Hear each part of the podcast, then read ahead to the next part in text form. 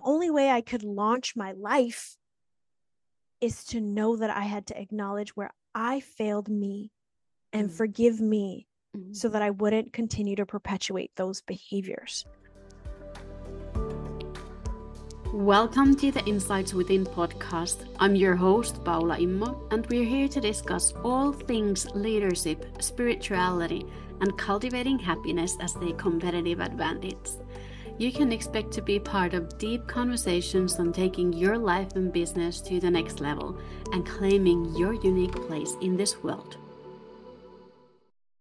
Hello and welcome. You are listening episode number 4 of the Insights Within podcast. My name is Paula Immo, and we have a special guest here today sharing her inspirational story after a big life change. Elizabeth Soto-Baez is a transformational and mastery certified women's empowerment coach and certified and trauma-informed breathwork facilitator. She is also a mother of 2 beautiful boys, and she loves to sing and play guitar. We are going to continue with the theme of life-defining moments, as in the previous episodes. If you didn't listen yet, go back and do it now. And Liz is going to bring her unique insights into the conversation. She's sharing some of her own story of what it is to lose yourself and your passion for life, and what self-love has to do with the process of drawing back to yourself. You'll get insights on how to stay grounded and present in your life and how to reclaim your intuition and your personal power. Welcome, Liz. I am so happy to have you here today. Thank you so much, Paula. It's so good to be here with you. Yeah. There's much more to your story. So why don't we start by you telling more about yourself, about your background, and about the story that led you to the path that you're now on in your life? Sure. So I'm like, how far back should I go? So I got married in 2005. And that's kind of when my story to be here begins. So I was 23 and had done all the things in the correct order. I think sometimes we have lists or expectations about how our life should be organized, and our cultures and our societies tell us, like, you need to be educated, you need to get your college degree. That's what I heard growing up. And then you can get a good job and make good money. And so I was like, okay, let's do all the things. And when I was 23, I had my master's. I had a career that I enjoyed. I had a job. I was successful in my own right. I had done all the work to be in that space. And the next natural step was to find a partner, to get married. And so I met a guy, and I was like, okay, this guy seems like a good fit. Now, you know, the caveat is, like, what do you know when you're 23? I don't know. I thought I was on top of the world. I thought I was winning the game of life. Of course.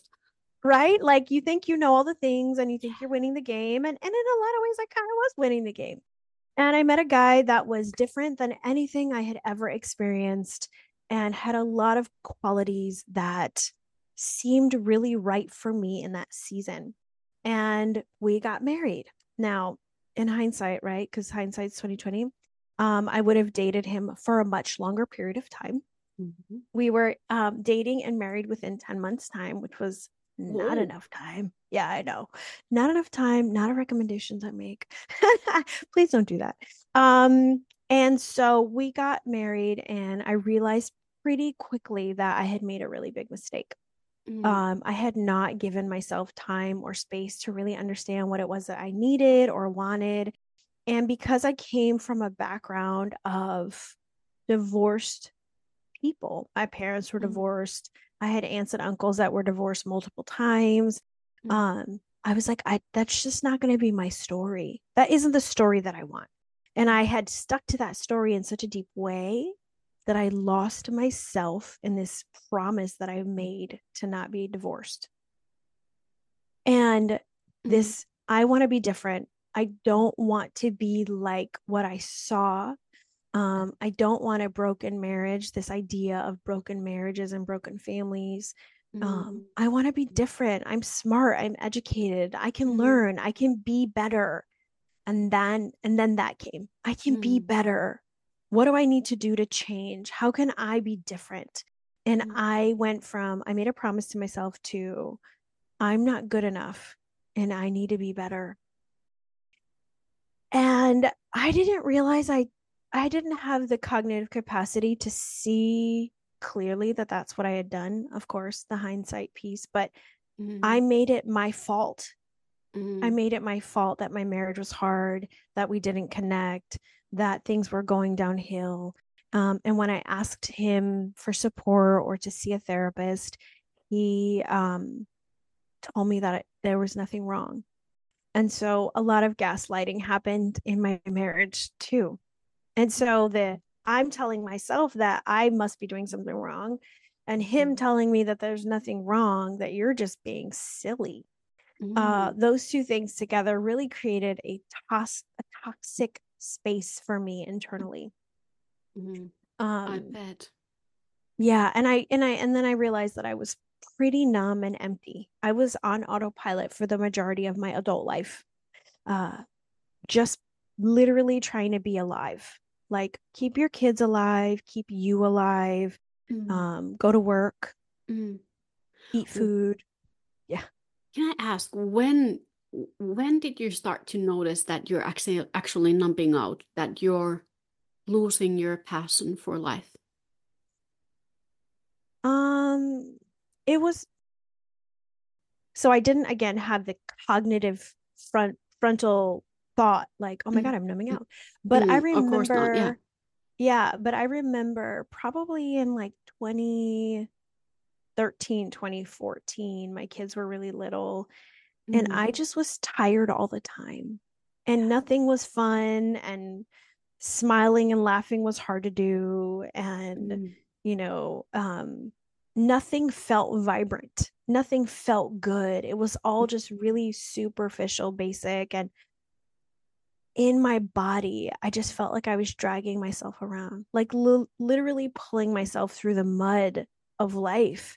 Yeah. And you could pretend really good, like you can hang out and laugh and have a seemingly good time, and that was something that got thrown at my face too, like, but you're laughing, you're smiling, and I'm like, you can laugh and smile all day and feel misery in all of your beingness, and that's really what I was like. And so I was just not speaking my truth, not sharing, not engaging. And that was kind of intentional, because anytime I shared what I thought about anything, about movies or books or situations, I got talked to. I got like, no, that isn't really what it's like. Like my opinion and my thoughts were not considered. And so I just stopped sharing. Did you realize that then, like, just always in hindsight, we realize how hard it was and what a burden it was. But did you realize it then? Did you ever stop to think and consider, like, why it seems to be so hard? Other than blaming yourself. I did wonder about that. Why is this hard? And it was coupled with the idea of marriage is hard. And so part of it was, well, marriage is hard. It's hard to like have partnerships, and, you know, living with someone is hard. And so I was playing that game. It was in like around 2013, 2014 in that space, and moving forward, where I realized, when does it get to be fun? Like, it's not all supposed to be hard. There should be fun times. There should be connective times. There should be joy and like intimacy. And I'm not meaning sexual intimacy. I'm just meaning emotional, intellectual, like togetherness time. And that wasn't real. And I started to think about divorce, and it scared me, because I was like, Liz, you said you weren't going to get divorced. These internal dialogues that we have that we don't know that we're doing. You said you weren't going to get divorced, but now divorce is starting to be a thought in your mind. And it freaked me out, kind of. Mm-hmm. But then it became real. And I started telling him like, hey, when I start thinking about divorce, because I promised myself I wouldn't, when I start thinking about it, then this is, now we're really in trouble because this is bad if I'm thinking about that. And he never paid mind to what I thought about anything. So he didn't take it seriously. We lived in Arizona, in the States. We moved to Connecticut, which is across the country. And during that phase, he had to actually leave ahead of time to acclimate to his job and find us a place to live. And so I stayed in Arizona with our sons, who were 2 and 4 at the time. Mm-hmm. And I had to get a house ready to sell. And I was working full time and I was parenting 2 little boys. And I wrote him a handwritten letter and I was like, I'm so glad that you're not here. It is so much better without you here. And he did nothing with that. He didn't say, wow, let's talk about this, or this is really hard for you, or I didn't know, or there was zero acknowledgement of that letter ever. Mm-hmm. And so in 2019, when I was like, okay, I'm actually really done now. I'm not going to continue to drag myself through the mud of life. Mm-hmm. And my sons started to behave like how their dad behaved with me. And I was like, oh, no. My sons are not going to be how you are, with women in their life. This is absolutely unacceptable. Mm-hmm. And when I told him, he was surprised. And I was like, I can't believe you're surprised right now. Do you still have all of the handwritten letters that I sent to you because there were many, many handwritten letters, because he would never listen to me when I talked to him. Mm-hmm. And so I wrote letters, maybe if you read the letter and I'm not talking to you, you'll think about it. And he never did. And so then he was surprised and he was like, but we're married. And I'm like, and now we're not going to be. That was a big step in your life, wasn't it? It was huge. Yeah. Huge. And also, Paula, the wild thing about that decision, we sat down, it was in May. I'll never forget. I wrote a list of all the reasons why I could no longer be married to him. Mm. And after I handed him the list and said, I will not be married to you anymore. It was the first time in 14 years that I could actually take a literal deep breath, fill my whole lung capacity, feel like I finally stepped out of the mud and was no longer dragging myself through life. It was a wild sensory experience.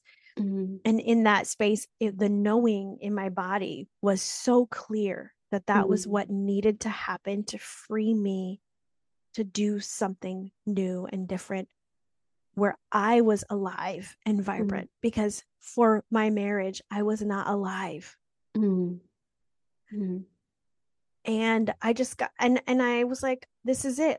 I got up, we moved on. He of course didn't want the divorce, but I was like, you didn't want anything. You didn't want to go to counseling. You didn't want to listen to me. You didn't want to read my letters. You didn't want to acknowledge how I felt. You didn't want to talk to me.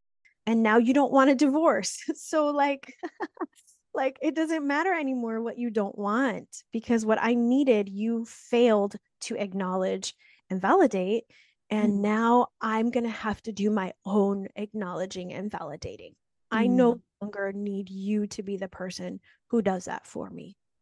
Was that one of the biggest insights that you gained in the process of noticing that you no longer need him for validation? That was a huge part of it, for sure. And that was the beginning of a journey of self-resourcing, self-validating, and understanding this concept of loving self first. We walk into these relationships expecting our partners to fill gaps. And some of us don't know that we did that. I didn't know that I did that. And he didn't know that he did that either, that we walk into this marriage and suddenly you're going to be responsible for my happiness and my validation and my joy. And when they fail to do that, you're angry at them. And yes, I was really angry at him because when I asked to be seen in my partnership, he neglected to do that.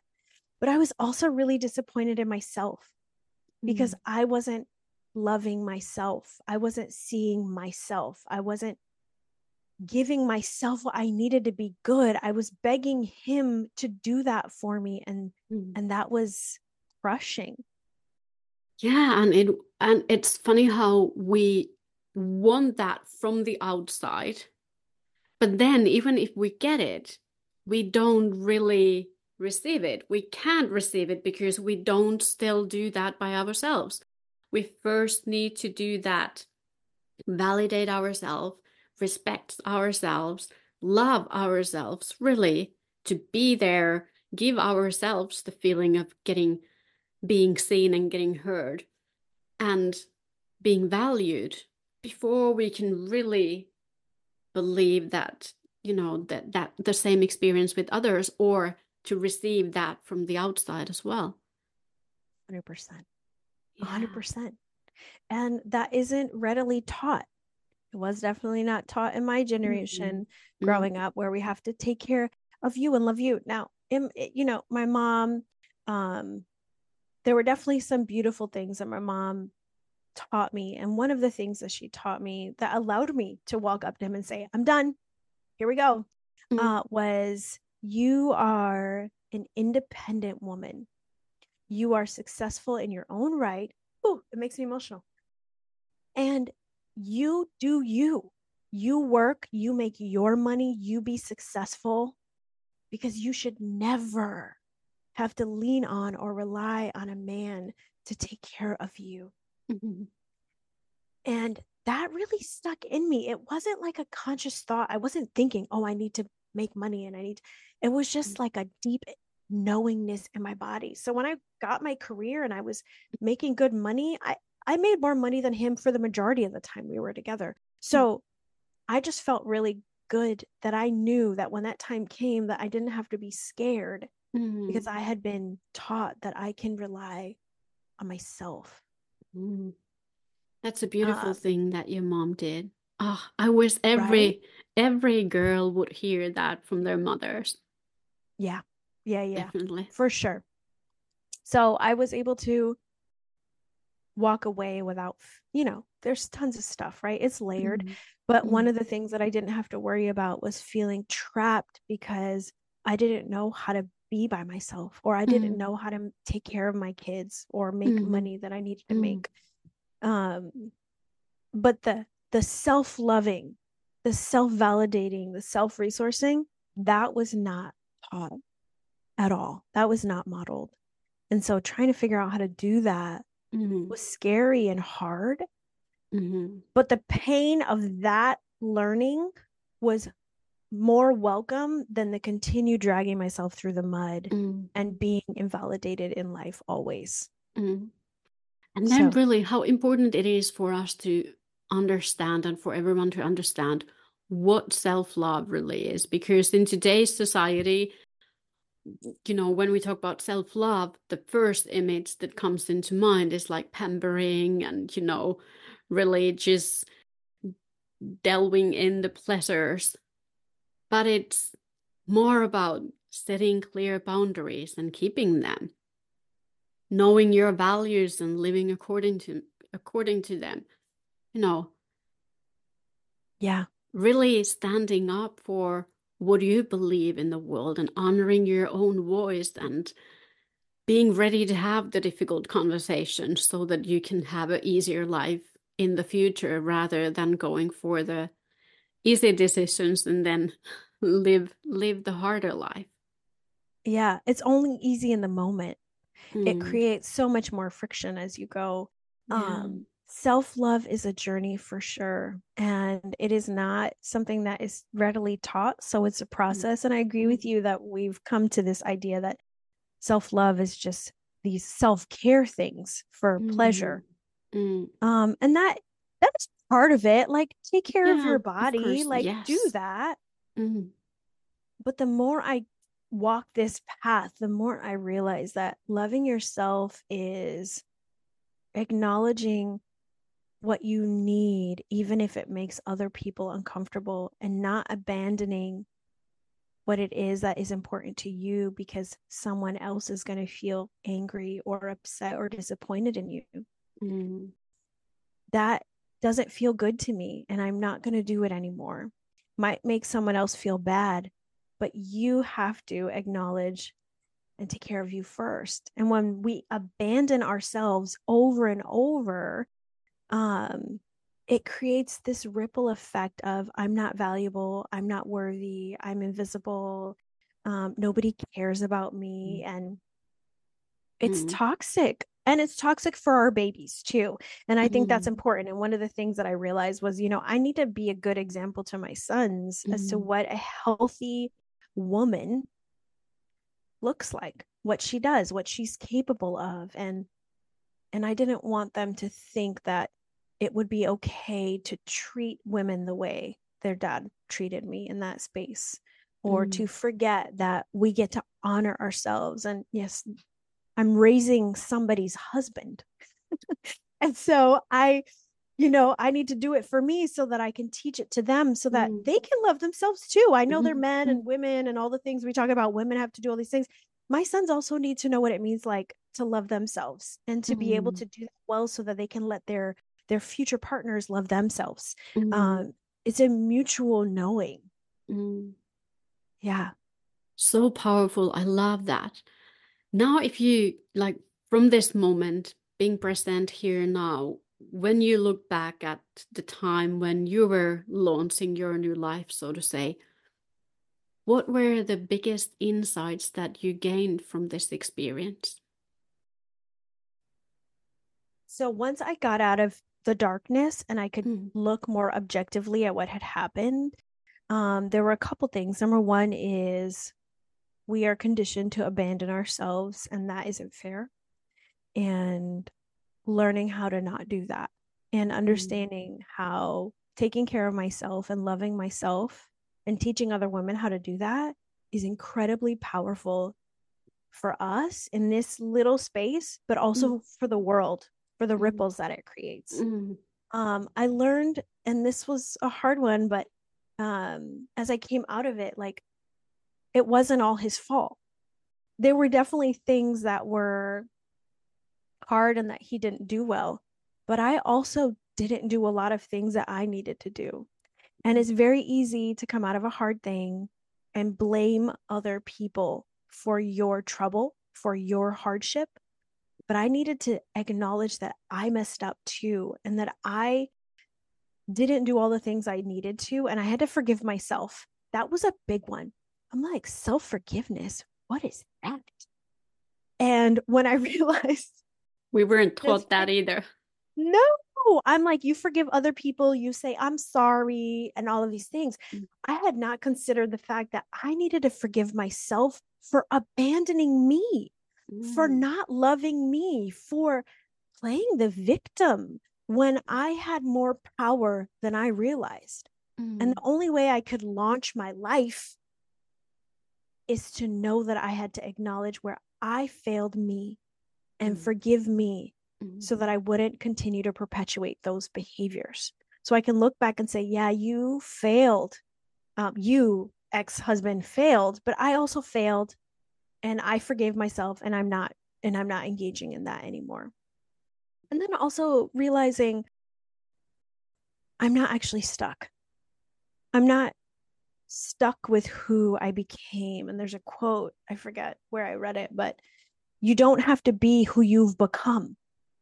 I didn't have to continue to be who it was that I became in that season. I could choose to be someone else. And that was really powerful. And that was invigorating. Like, oh my gosh. And not only can I choose to be someone else, I could decide who that is. I can choose who I want to be and how I want to show up in the world. It's not up to anyone else. And that was exciting. It's still exciting now. So powerful. So powerful. If you, now that, you know, you look back again and you think that what all these insights and experiences, How did they benefit your life? What results did you get from going through this tough period of your life? Going through this hardship really helped me to see the dark parts of myself. Mm. There's this concept of shadow work and the shadows of ourselves. And it helped me to, and in that season, I didn't know this concept, but now, you know, I got to see the shadows of me. I got to see the spots that were not healthy in myself. Mm. And that was really, really important, because we want to go, you know, I work with women who perpetuate cycles without knowing why. Why do I keep attracting these types of guys? Or why am I still in the same place year after year after year? And when I was in that space, I recognized that if I didn't address those shadow parts of me, the hurt parts, I was also going to perpetuate bad cycles. I was also going to continue to allow people to tell me how I should be or move or what's good or not good. Mm. And so stepping out and seeing those not preferred parts of me, you know, even acknowledging like, you messed up too, Liz. Like, yeah, he messed up, but you're not off the hook either. That was hard, because you want to make it about other people. Because then, you know, if it's your fault, then I don't have to deal with it. Yeah, it's easy to blame you, and then I don't have to deal with it, and I don't have to do any work. But that didn't serve. I needed to see those parts and say, wow, Liz, how can you be better now? Mm. And that is how I was able to launch. I was able to say, you forgive you. These are the new things that you're doing, and you get to go out there and do it. But I couldn't do it in a victim mindset. And that's really important work that I do with my clients. You can't blame others for where you are in your life, because you're never going to grow. If that's the mindset that you sit in, the victim, it all happened to me. The new mantra is life is happening for me. And I just have to do the work of understanding and seeing what's for me in this traumatic event. What's for me in this dark place? I don't like that it happened. I don't have to be grateful for dark, bad things, but I can say there's a lesson here that I get to take so that I can do better in the next season, in the next chapter. Very, very powerful. Did you have any specific tools that you used in this process? Yeah. So I did a ridiculous amount of journaling. I love journaling. Yes. I don't believe there is a ridiculous amount of journaling. Good point. I did so much writing, because I had to take it out of my body. Mm. Having all of the turmoil inside of me felt bad. The tension in my chest. And now I'm doing somatic work. And so I really understand the intuitive body component so much more than I did then. But my instinct was get it out. Mm. And so I did a lot of journaling, and that's been really helpful even now in this season, because I'll go back and read what I wrote and be like, oh my God, look where you came from. Good job. I did a ton of therapy, because again, another way to get it out, and then have an objective person like help me to notice things that I'm not going to see, because you don't see, you know, I love this phrase, this idea I got, you can't see the label if you're inside the bottle. Yeah. And I was inside the bottle, and I needed someone else to be like, okay, so this is actually what's happening. So therapy and journaling, and I, you know, this happened during COVID. So I was doing a lot of walking. Movement. I couldn't go to the gym. No gyms were available, but I walked so much, and I would talk to myself, which was another way to get it out. Like self-talk, Liz, what's happening with you? Why are you frustrated right now? What feels hard? What feels easy? What are you grateful for? And the purging helped me so much to like, let go of things that were so hard. I have many more tools now, but yes, those were my main things in that time. Just want to ask, did you, when you said self-talk, did you talk to yourself quietly in your mind, or did you speak to yourself out loud? 100% out loud. Yeah. And I just wanted to people to hear that, because we often think that, oh, I need to do that quietly in my mind. Oh, and I'm saying, just let it out. You can speak it out loud. Oh, no. This is something that I tell all of my clients to do, especially the ones who are like, oh, I don't want to journal. I'm like, okay, journaling works. There's research to back it up. But if you don't want to, talk to yourself. Go on a walk, look at you in the mirror, talk out loud. And, you know, I'm a speech pathologist, so I know some brain stuff and language stuff. And so that kind of comes in, and your brain processes your voice differently when it hears it than when you think. And so talking out loud has been so cathartic, so helpful to be like, oh my God, that's what you're thinking, Liz. Wow. You didn't even know that you were thinking that, because sometimes your thoughts hide. They like hide behind things in your mind, but when you say it out loud, it can't hide anymore. And I still do this now. I still talk. Actually, it's become almost like a daily practice. Like, all right, girl, what you up to today? Because it matters and it's important. And your brain does crazy things when it hears you talk. Yeah. Yeah. And it is so helpful. And then the people around you just get used to it. And you know, it's natural part of life. I actually don't talk to myself too much when my kids are around, because then they'd be like, Mom, what are you doing?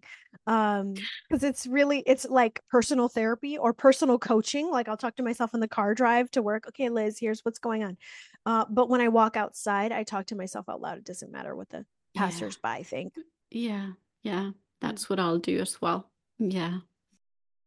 Now that you have been going through that and you are helping others to do the same things, who is your work really for? My work is for women. Generally, they're in their 30s and 40s. They've had a chunk of life happen already. And they are looking back and saying, what happened to me? And many of my clients have been divorced, because that's what resonates deeply with me. And in the divorce space, we often feel lonely, like nobody gets it, but we do, I promise. And who are like, I got lost. I'm not sure when I got lost, but I'm feeling the weight of that loss now. And I need to be back on track. I want something different. I want something better. I'm tired of being tired. I'm tired of letting other people tell me how I'm supposed to be. I'm tired of living life based on the hats that I wear. I'm a wife, or I'm a divorcee, or I'm a mom, or I'm a friend. And women live life with the roles and these hats. And they forget like who they truly deeply are in their soul. And then they come to me and say, I just want something else. And it's beautiful, because the layers we uncover together are fascinating. And every single woman I've worked with has come out a brand new person, which sounds really like wild and crazy, but they come out like, I can't imagine being how I was when I met you, Liz. That isn't to say that we've arrived. We actually never arrive. You know, the next arrival is actually death. We are constantly shedding. But even after a program or two with some of my ladies, they're like, I can't imagine being how I was 2 years ago when I met you. Because they're so empowered with who they've become, and the empowerment in becoming that new version of them is the fuel to continuing to become that next version. So beautiful. So beautiful. Now, if we think that you're helping people to launch and really step into the freedom of their new life, what would you say, if you could just say one thing, what would be the one most important thing you would say is to consider in that process? Oh, that's hard. One thing, just the one thing. What comes up a lot is you're not actually stuck. You're not stuck. That's powerful. You can make new choices. Mm. You can move. And it doesn't, you know, I work primarily with women 30s and 40s, but the truth is it doesn't matter what age or stage of life you're in, you can move. You are not stuck. You can go. It's just a decision you have to make. Yeah, we are not like trees who have roots in one place and then we can change the environment. We are free to use our legs and walk away from situations and from relationships and from really anything that doesn't serve the highest good of all concerned. 100%. You are not a tree. Mm-hmm. I love that.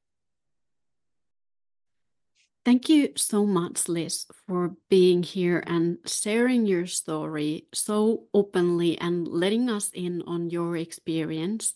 It has been a pleasure to have this conversation with you and to dive into your story. And where can people really find you? Where can people find you and follow you and join your community?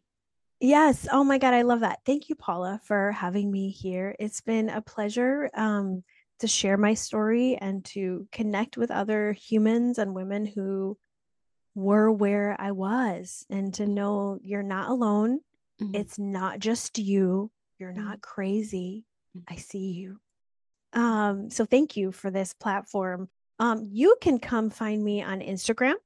That's where I spend a lot of my time. My handle is Launch Your Life Coaching. There's a period in between. So at launch.your.life.coaching. That's where I spend a lot of my time sharing insights and reels and content and support and doing lives just to continue to provide those nuggets of motivation and encouragement that women need when they're on this path and it feels really lonely. So come find me. I'd love to meet you. Send me a DM. I'd love to connect with you. We'll have your handle in the show notes below. So people can go and click and easily find you. Yes. Thank you so much for being here, Liz. And it has been wonderful to talk with you. Yes. Thank you, Paula. Appreciate you. Okay, you awesome. I hope that this episode sparked some insights within. And if you enjoyed it, I want you to shoot me a DM at Paula Immo on LinkedIn and let me know what your biggest takeaways are. Let's really be in the conversation. I'd love to hear from you. Also, go and subscribe. I'm going to make sure that you'll get the new episodes to come out. And please do leave a review. Thank you so much for being here, and until next time.